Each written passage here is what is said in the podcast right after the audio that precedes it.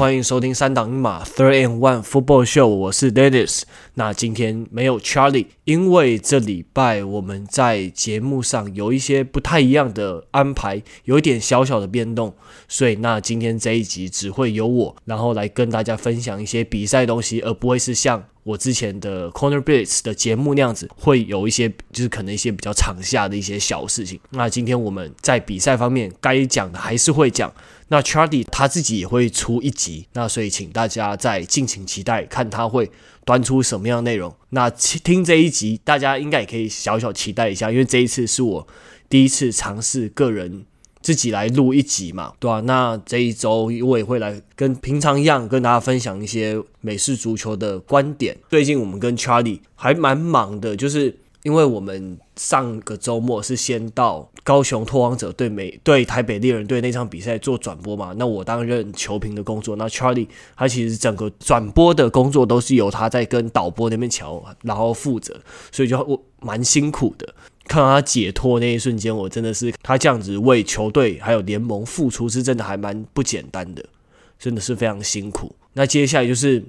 从高雄回来之后，那我们刚好之前又受到世新大学英文系的 Luke 老师这一位外籍老师的邀请过去演讲，讲说我们怎么分析美式足球，然后怎么经营一个小众的自媒体。对，那我们在礼拜三，也就是我今天录音的这一天，也完成了我们的演讲。对，那也 shout out to Luke 说，真的非常感谢你的邀请，让我们有这样子的一个机会。来跟学生分享一些呃我以前的媒体经验，那还有 Charlie 他怎么从一个不是媒体出身的人，然后转而成为一个自媒体的角色。好，那进入今天的正题。那这个礼拜其实还对于美式足球界还是还蛮伤心的。那因为就是那个 Mississippi State 的教练 Mike Leach 过世了，那享年六十一岁。那 Mike Leach 他是算是也算是非常一个有名教练，因为他把 Air Raid System 的这个进攻方式来发扬光大的一个教练。那什么叫做 Air Raid Offense 呢？就是你在一场比赛中可能有七十，大家说可能大概会有七十个 Offensive Plays，但在他这种打法体制下，你是打快速的传球，然后可能有很多 Audible，然后或者是 No Huddle，所以你一场比赛中。你要把你的进攻数可能推到九十个，就是以一种如潮水而来 air raid，就这种空战空袭的方式，一直来轰炸对手，来考验对手的防守，这种方式来进攻。对，那就希望 Mike Leach 教练 rest in peace。他这种进攻真的是改变美式足球蛮多，就会让比赛好看很多，就完全是一种进，完全把进攻推到极致的一种打法。OK，那这礼拜看了一下，刚我们又收到一笔抖内，那这一个听众他也是没有留下他的名字，那也没有留下任何留言，对，还是非常感谢他，因为你们不管是留言还是抖内。都是我跟 Charlie 一个非常好的动力，就觉得说，诶，我们这样子做小众的节目，但真的有被别人看到，甚至有一点认可的感觉。那非常谢谢我们的听众，就是因为听众才是我们能一路做下来的最大动力嘛，对吧？那还有。这个礼拜也收到了一封在听众信箱的信，那它上面写说：“Charlie and Dennis，我是 Henry，来美国之后，每个星期四从学校下班，准备晚餐时都会准时收听 Third and One Football Show，陪我度过了很多时间。我觉得这集 William 说的很好，过去两年打球的确实让我在球场以外的心智成熟许多。你们提到 Adam 的领导能力及他的态度，也影响了许多我对看待事物的想法。请一定要继续这个 Podcast。” Good game yesterday for Taipei Predators, and please keep up the the awesome podcast show, Henry. 那非常谢谢 Henry 的留言。那我后来给 Charlie 看这个留言，才知道说他是以前在台北猎人队待过，但后来到国外进修的一位队友。对，但可能我刚好没有跟他交错到，所以就不太认识。那非常谢谢你的留言，对啊，因为我觉得说，嗯，在台北猎人队那个环境，或者是。我相信高雄拓荒者队也好，就是打美式足球会让你多了很多人脉，然后也会让你很容易看清楚一个人的个性，所以可能像我们这种出社会的人来讲，是一个还很好很棒的学习的机会，对吧？尤其是像我觉得，就是我是比较相信那一种，不管是身为球员还是一个平常在社会上工作的一个员工职人好了。对，我是觉得说，我自己是相信那一种，你一定要自己自我一直反一直反省，然后看说哪边能不能做得更好的这一种，对吧？所以我觉得在美式足球场上，对于自己的生活跟工作帮这种态度上的学习，然后。还有人脉的建立，然后大家互相交流一些想法资讯都是非常棒。就是说，这除了球场外，球场下大家也会变得像一个诶伙伴一样这种感觉，是吧？因为毕竟可能大家出了社会以后打球，多少都带着一点社交的性质嘛。那我觉得社交不只是说你可能不一定大家会成真的成为什么商业伙伴或者什么给你带进很多业绩，但我觉得大家在个性上在。不同的做事风格上有不一样的优点，都是可以互相学习。所以我觉得这也是在台湾打美式足球，虽然我们不是身为职业球员，但打这种业余球队也有这种好处。人今天刚好在脸书上划到个东西，然后它上面有写说，有一个非常知名的媒体，他写文章说，诶，为什么那个阿根廷队没有黑人球员在世界杯？因为最近阿根廷上打得很好嘛。那阿根廷他们有一个。右翼的政党回应说：“因为我们是国家，不是迪士尼电影。”那这个就让我觉得还蛮好笑。就是有时候现在好莱坞啊什么，他们都过度追求那种政治正确嘛，所以有时候反而把电影弄得有时候弄得有点奇妙。对，那像这这个让我还蛮有感觉，就是让我们想到那个 N N F L 嘛，就像可能 Kicker 好像几乎都是白人，Punter 也都是白人。那像是 Cornerback 就比较少白人。对啊，可能在我觉得在运动场上多少会有一点点可能刻板印象了，但我觉得对啊，但我觉得以后会越来越好。就是如果有人可以先创个先例的话，对啊，但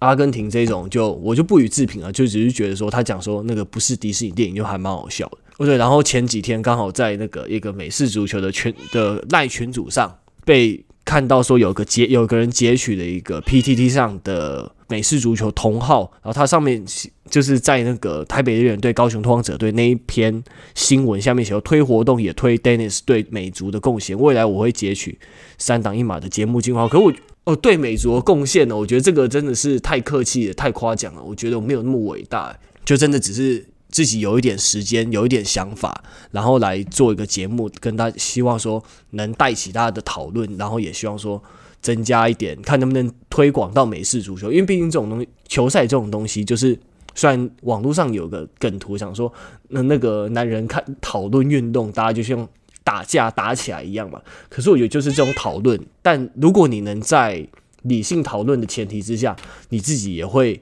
也有很多收获，对吧？那这也是我们节目创立的初衷之一吧，对吧？所以，那我觉得说什么对台湾美式足球贡献，因为我觉得如果美式足球要在台湾红起来的话，应该还有很久啊。我们就只是一个开拓者而已，应该讲到贡献真的太沉重，对。但我们的确就是能在我们时间允许的范围之内做自己可以做到的事情，然后把正确的东西跟大家分享。我觉得这样子就已经还蛮足够了。OK，now 进入今天的第一个比赛的话题，那大家都看到 Mister Irrelevant，也就是选秀第七轮最后一个顺位的 Brock Purdy，这一位来自 Iowa State 的四分卫，生涯第一次先发就带领四九人队拿下了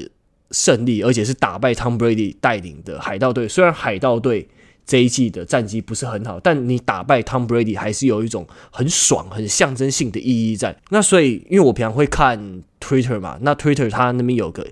有个账号是我还蛮常看的，大家也可以关注起来，叫做 ESPN Stats and Info。那这个账号它就是会在比赛的时候可能创下一些特殊的记录，那它就会马上再跟你更新有什么记录出现。那这个就是我以前当体育记者的时候。蛮常在看的一个 Twitter 账号，对，那这个 Twitter 账号在比赛写说，在比赛结束后，他写说 Brock Purdy is the first quarterback to beat Tom Brady in his first career start，就是说，这他成为史上第一位在生涯第一次先发就打赢 Tom Brady 的球员，哇，这个真的蛮厉害的。呃，看到。一个媒体这样子写，那反而会让我来想想说，那我真的要来好好看一下这场比赛，看一下所谓的 Brock Purdy 这位 Mr. Irrelevant 是不是这一场胜利中最关键的人物。但我看了之后，的确他传的不错。然后，但 Christian McCaffrey 表现得很好，还有四九人的 O-line 还有 Secondary 都很棒。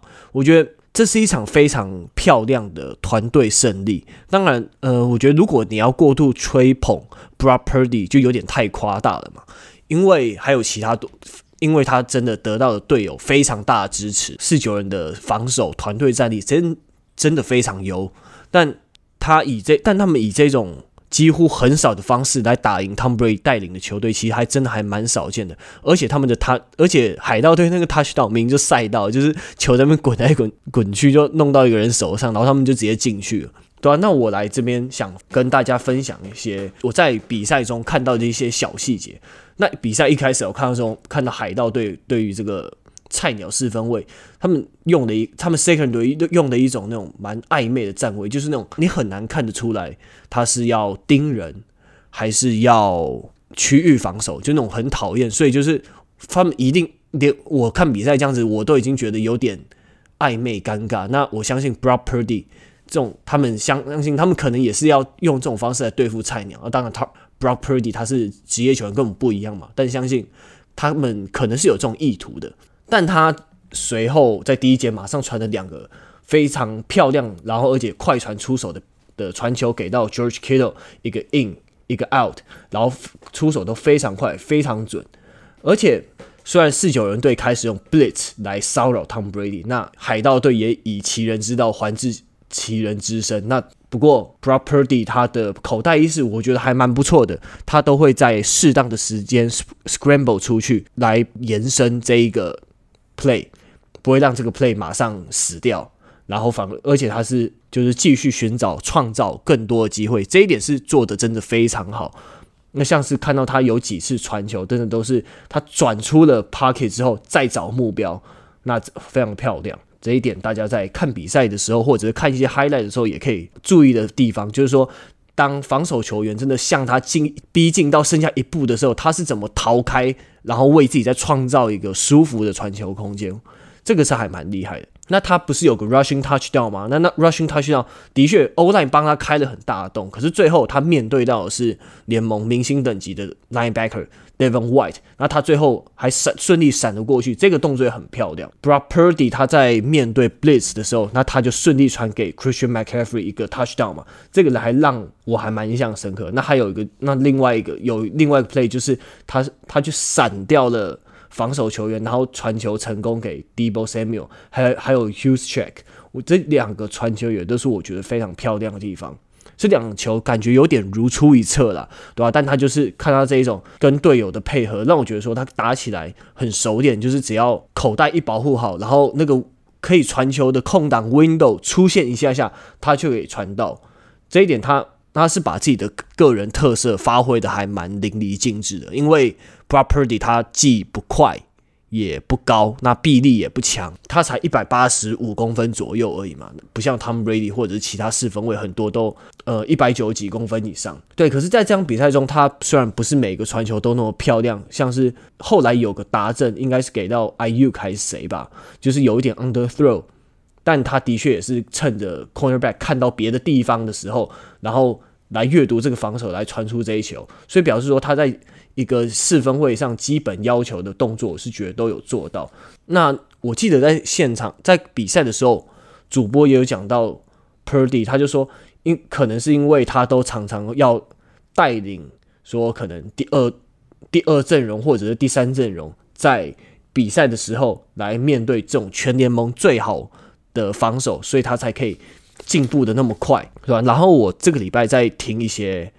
Podcast 的时候。然后有一集有个节目，他邀请到 Alex Smith 这位退休四分卫来讲，那就是他就说，可能是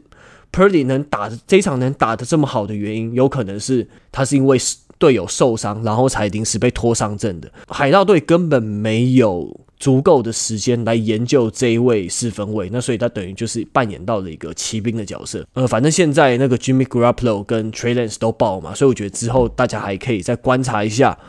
Brock Purdy 的表现对啊，但其实接下来四九人队的赛程，他们目前已经拿到六连胜了。可是之后，我觉得之后接下来两场比赛都蛮不好打的，像是接下来下个礼拜就是对上海鹰的国西内战，然后接下来在下一场要对上 Commanders，在接接下来两场比赛都非常不好打。只有最后两场可能会比较好处理一点呢。最后两场是对那个 Raiders 跟 Cardinals，这两最后两场收官战可能会比较好处理。我觉得这样子赛程是还对于四九人来讲应该是蛮有利的。就是说，你先让 Property 这种面对这种连续三场面对这种可能强度比较高，就是让他连续面对这种有竞争力的球队，然后再用可能最后两场比赛来做一个调整。我觉得，诶，可能还是如果这样子。四九人真的如愿以国西第一的前四种子顺位进入季后赛的话，那应该会是个还蛮不错的一个走向，对吧？而且在 Brock Purdy 他这场比赛，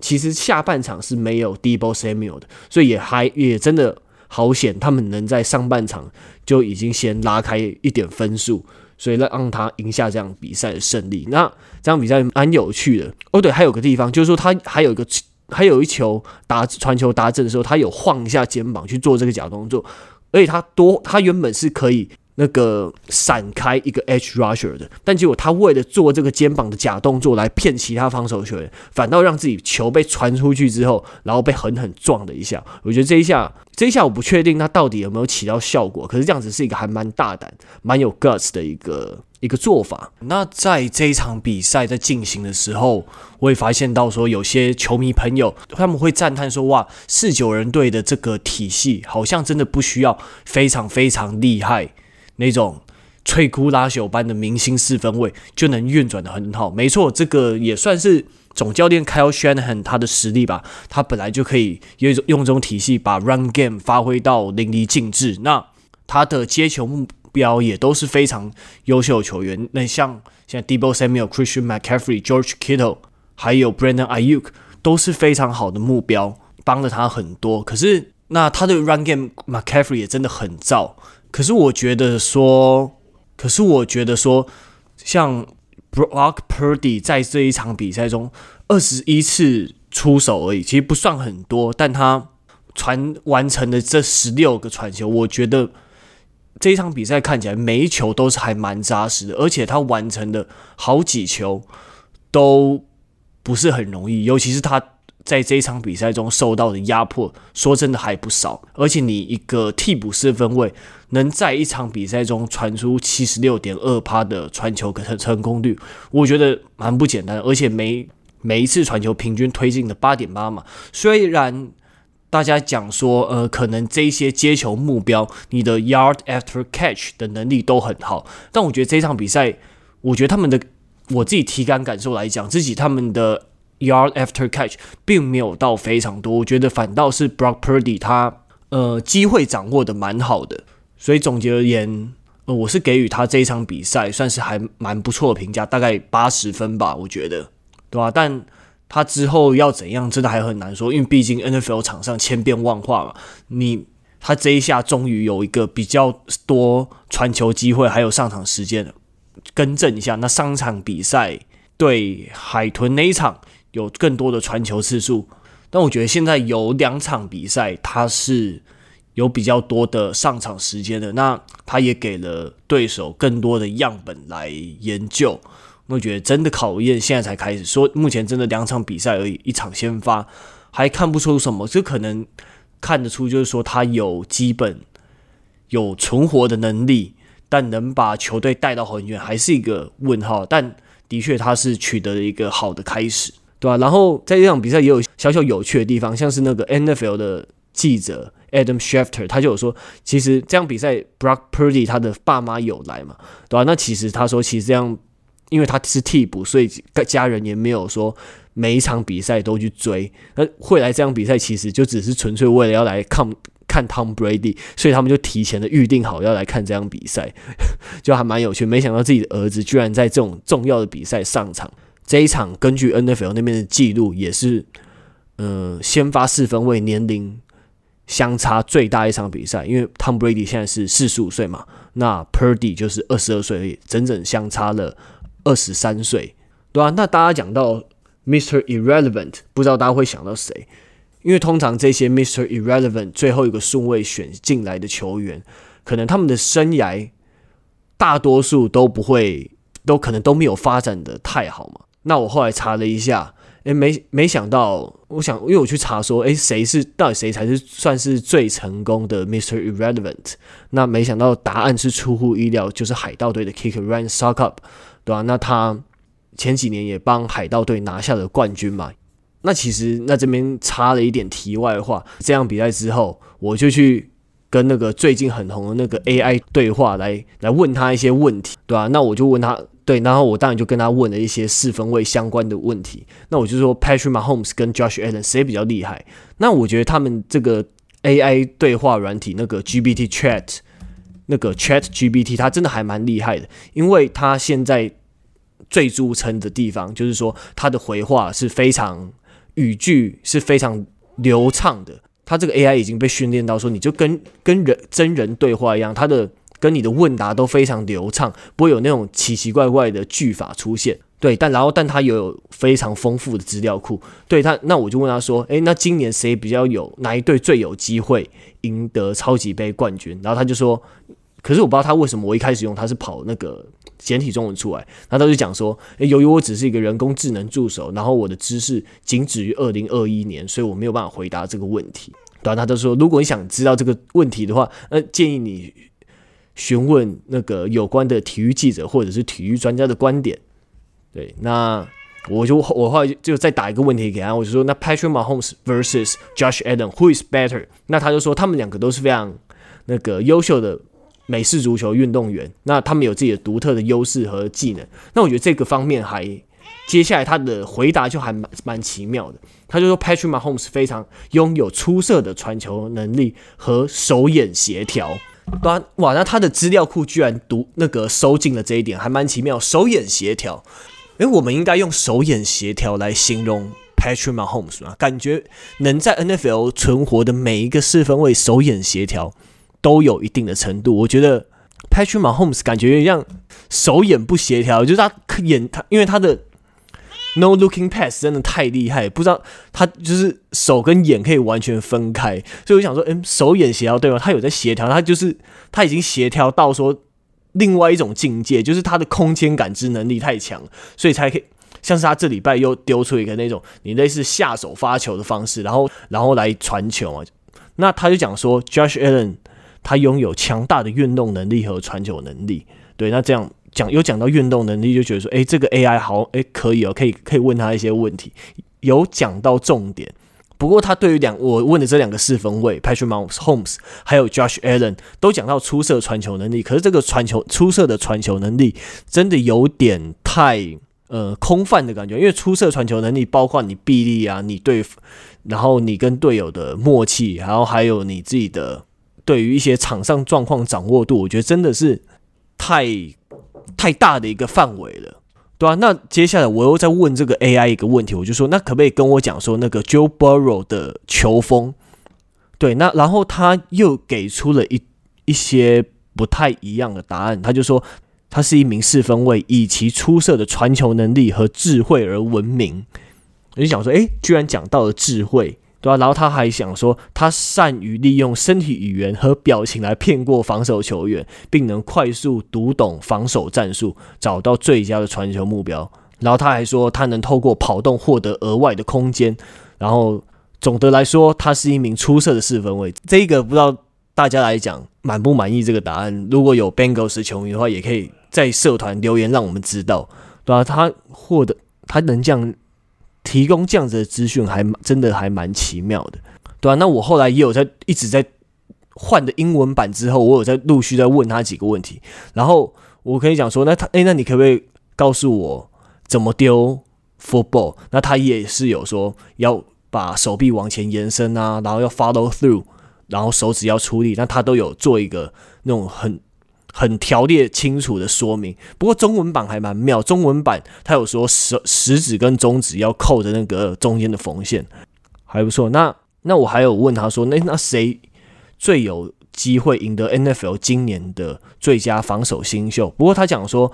他说我现在不能浏览网络，所以我没有目前没有现在 NFL 圈的一些资讯，所以表示说原来他这个 AI 应该是有一个资料库，而不是说他现在你问了他问你，他马上去网络上同整资料给你的这样子。那最后面我去问他说 What makes an elite quarterback？然后他上面有讲到说，一个好的四分卫要有强壮的手臂，然后很准，然后你的准度，还有你要阅读防守能力，然后你还要可以快速的做出决定，在压力之下快速做出的决定。他有特别强调说，elite quarterbacks 会以他们的领导能力为闻名，然后又能激励他们的队友。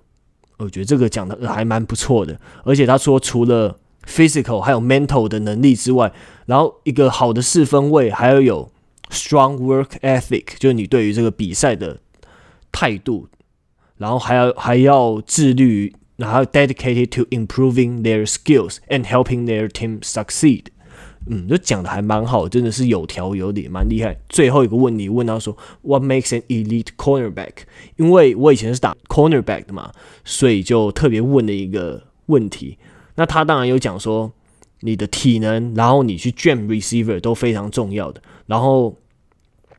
当然还有阻挡传球，然后还有 interception 这些能力。而且我觉得他最后面延伸讲的还不错，他说 cornerback 也要有强大的心理素质。那可是 cornerback 的心理素质包括在长时间的时候保持专注，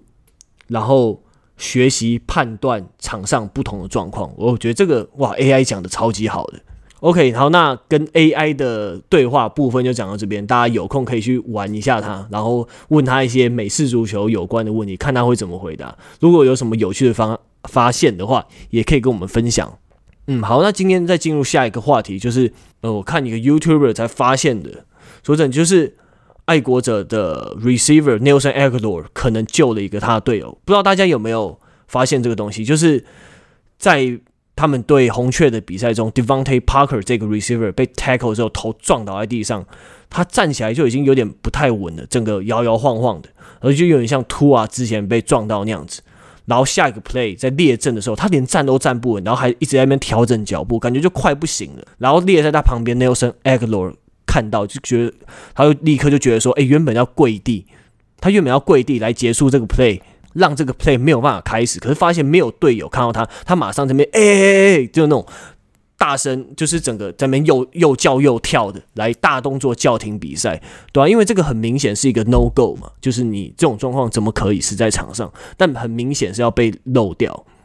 对吧？那所以这个明显就是说。NFL 他们在场上的一个 concussion protocol 没有彻底被执行，我觉得这个是要被检讨的地方，对吧？因为 concussion protocol 规定说，你在美式足球场上，你除了队医之外，还要有一个中立的一个神经创伤医学专家。那这个专家他是要来监督说 NFL 有没有按照 protocol 在走。那很明显说，他们这个 protocol 一开始就没有被执行。所以这个就是可能在在比赛中，真的有时候非常慌乱的时候疏漏掉一点，那时候根本没有人发现，但就觉得很奇怪。那时候其他爱国者的队友扶他起来的时候，应该就有已经有发现说这个那个 Devontae Parker 已经不太对劲，可是他们为什么没有马上叫队医过来，或者是叫防护员过来，然后让 Parker 马上进入这个 Concussion Protocol 里面，然后下场接受检查，而反而是等到最后在列阵的时候。然后才由站在他旁边的 Nelson a g l o r 叫停，这一点大家是可以蛮去检讨，是不是说这些队友是不知道起扶他起来，或者是在那时候在他旁边那几位队友没有发现他吗？这一点我觉得还有点奇怪。哦，对，那下一个话题呢？那我们就进入 Cole Beasley 重新加入比尔队的这个小话题，对啊，那 Beasley 他之前在本季。之前是加入海盗嘛，那打了两场比赛就决定退休。那他那时候退休决定说是想要当想要回归家庭这样子。那对于 Cole Beasley 这位球员，我自己是之前就还蛮喜欢，因为他很拼，虽然是 res，他虽然是打 slot，可是他也可以当做深远的威胁使用。只要如果是在 man to man 防守的状况下，只要外面两侧的 receiver 把 cornerback 带走，那他。从里面再绕出来，外面就可以当做一个深远威胁，对吧？而且他的脚步很利落，他不像那个他的对手 Stephon Diggs 那样是非常滑溜的那一种，但他给我一种那种感觉，就是他每一步都踩得非常的扎实，然后转弯，然后接球动作都很利落。而且最重要的是，他才一百七十三公分，就是五尺八，就跟我差不多高。对，但我觉得这位球员他是那种感觉，生涯的一些决定他比较随性的那一种。像这一次的退休，还有之前他有卷入一些疫情的时候，他有卷入一些疫苗的纷争嘛。他那时候不想打疫苗嘛，就觉得说他在于公关啊，然后还有美式足球生涯的规划，他是随比较有点比较随性。然后可是他现在三十三岁，但我还是蛮。开心说他能回来跟比尔一起冲冠的，就是但可惜就是 Von MIR 现在受伤了，没有办法，蛮可惜的。但我比较会想要观察，就是说那他在接球顺位上不知道会排第几，因为前两个不用说嘛，Stefon d i x 跟 Gabriel Davis 都有非常稳定的输出。那这一季 Dawson Knox 表现也也偶有佳作，虽然目前的可能码数不到五百码，但他表现也 OK。那另外一个 Isaiah McKenzie 这位球员，他也偶有佳作。他可能就是第四号选，但他接球码数跟 Dawson Knox 差不多。那在那三十号，不知道他们的 rotation 或者是进攻阵型会怎么排这样子。而而且那个 Kobe 在二零二一赛季的时候才被选为那个 NFL 百大球员嘛，就是那个每年夏天会公布的那个，然后大家互相投票，那他是拿到第九十六名，这样子又退休真的是有一点早啊。虽然说三十三岁。不年轻了，但我觉得以他的身手是有点早，就还还蛮开心可以他回来的。对啊，好，那节目那这一集节目来到最后，想来跟大家分享一点我们到世新大学演讲，那我就来吹捧一下我的搭档查理好了，因为我觉得查理他在节目上真真的给我很大的帮助，因为我比较擅长内容规划嘛，那他在于影片分析上真的是非常的细心的的一位队友。对吧？那他在世新大学的演讲中，他非常讨厌夸大不实的媒体内容。那我们特别在 PowerPoint 里面放的 Stephen A. Smith 的照片，就说。我们讲到说，其实美国的运动的谈话性节目就跟台湾的政论节目一样，就大家非常疯狂。你像我之前在美国也是，为什么一个比赛开始前一两前两个小时，你就要开始你的分析节目，就然后就谈一些很枝微末节的东西。就是我觉得这样子，嗯，真的好吗？虽然体育体育的文化那么兴盛，是让自己非常羡慕。可是你说媒体弄到说。有点疯狂的程度，那大家还有些讲的东西还不是那么好。那像 Charlie 特别提到说，Stephen A. Smith 特别会出现一些很扯的错误。那像他之前也有惹过种族风波啊，就觉得说真的很不应该。所以 Charlie 他就讲了说，觉得自己有一点能力，那那刚好我找他，那就来节目上一起来分享说美式足球的一些观点跟看法。那他觉得说做了 Podcast 之后，他对于梳理逻辑方面，觉得自己有进步，而且有可以跟不同看法的人来进行理性的对话，那是对于自己了解美式足球这个非自己很大的兴趣来说，也是一个很开心的事情。而且跟不同的意见来交流，你可以学到更多东西。那他对于自己的影片分析能力还蛮有自信的，那他也很认真，所以他真的带给这个节目很多能量，对吧？那我们在世新大学就是。主要是讲说，嗯，我们如何经营一个小型的自我媒体，这就有点像一个创业实验一样，你什么事情都要自己来，你包括你的内容、题目，然后时间规划、行销、社群操作，什么都要自己来，对吧？那我也蛮勉励学生说自己可以去试错，然后经营一个小媒体。那我觉得经营一个小媒体，虽然它没有办法帮你变成网红，或者是为你带来非常多的财富，可是它可以让你在兴趣上变得非常的充实。然后我觉得做的非常开心，就觉得很爽，所以在这又讲到这边，就是还是非常谢谢各位听众的支持。这样好，那这一集节目就先到这边喽，拜拜。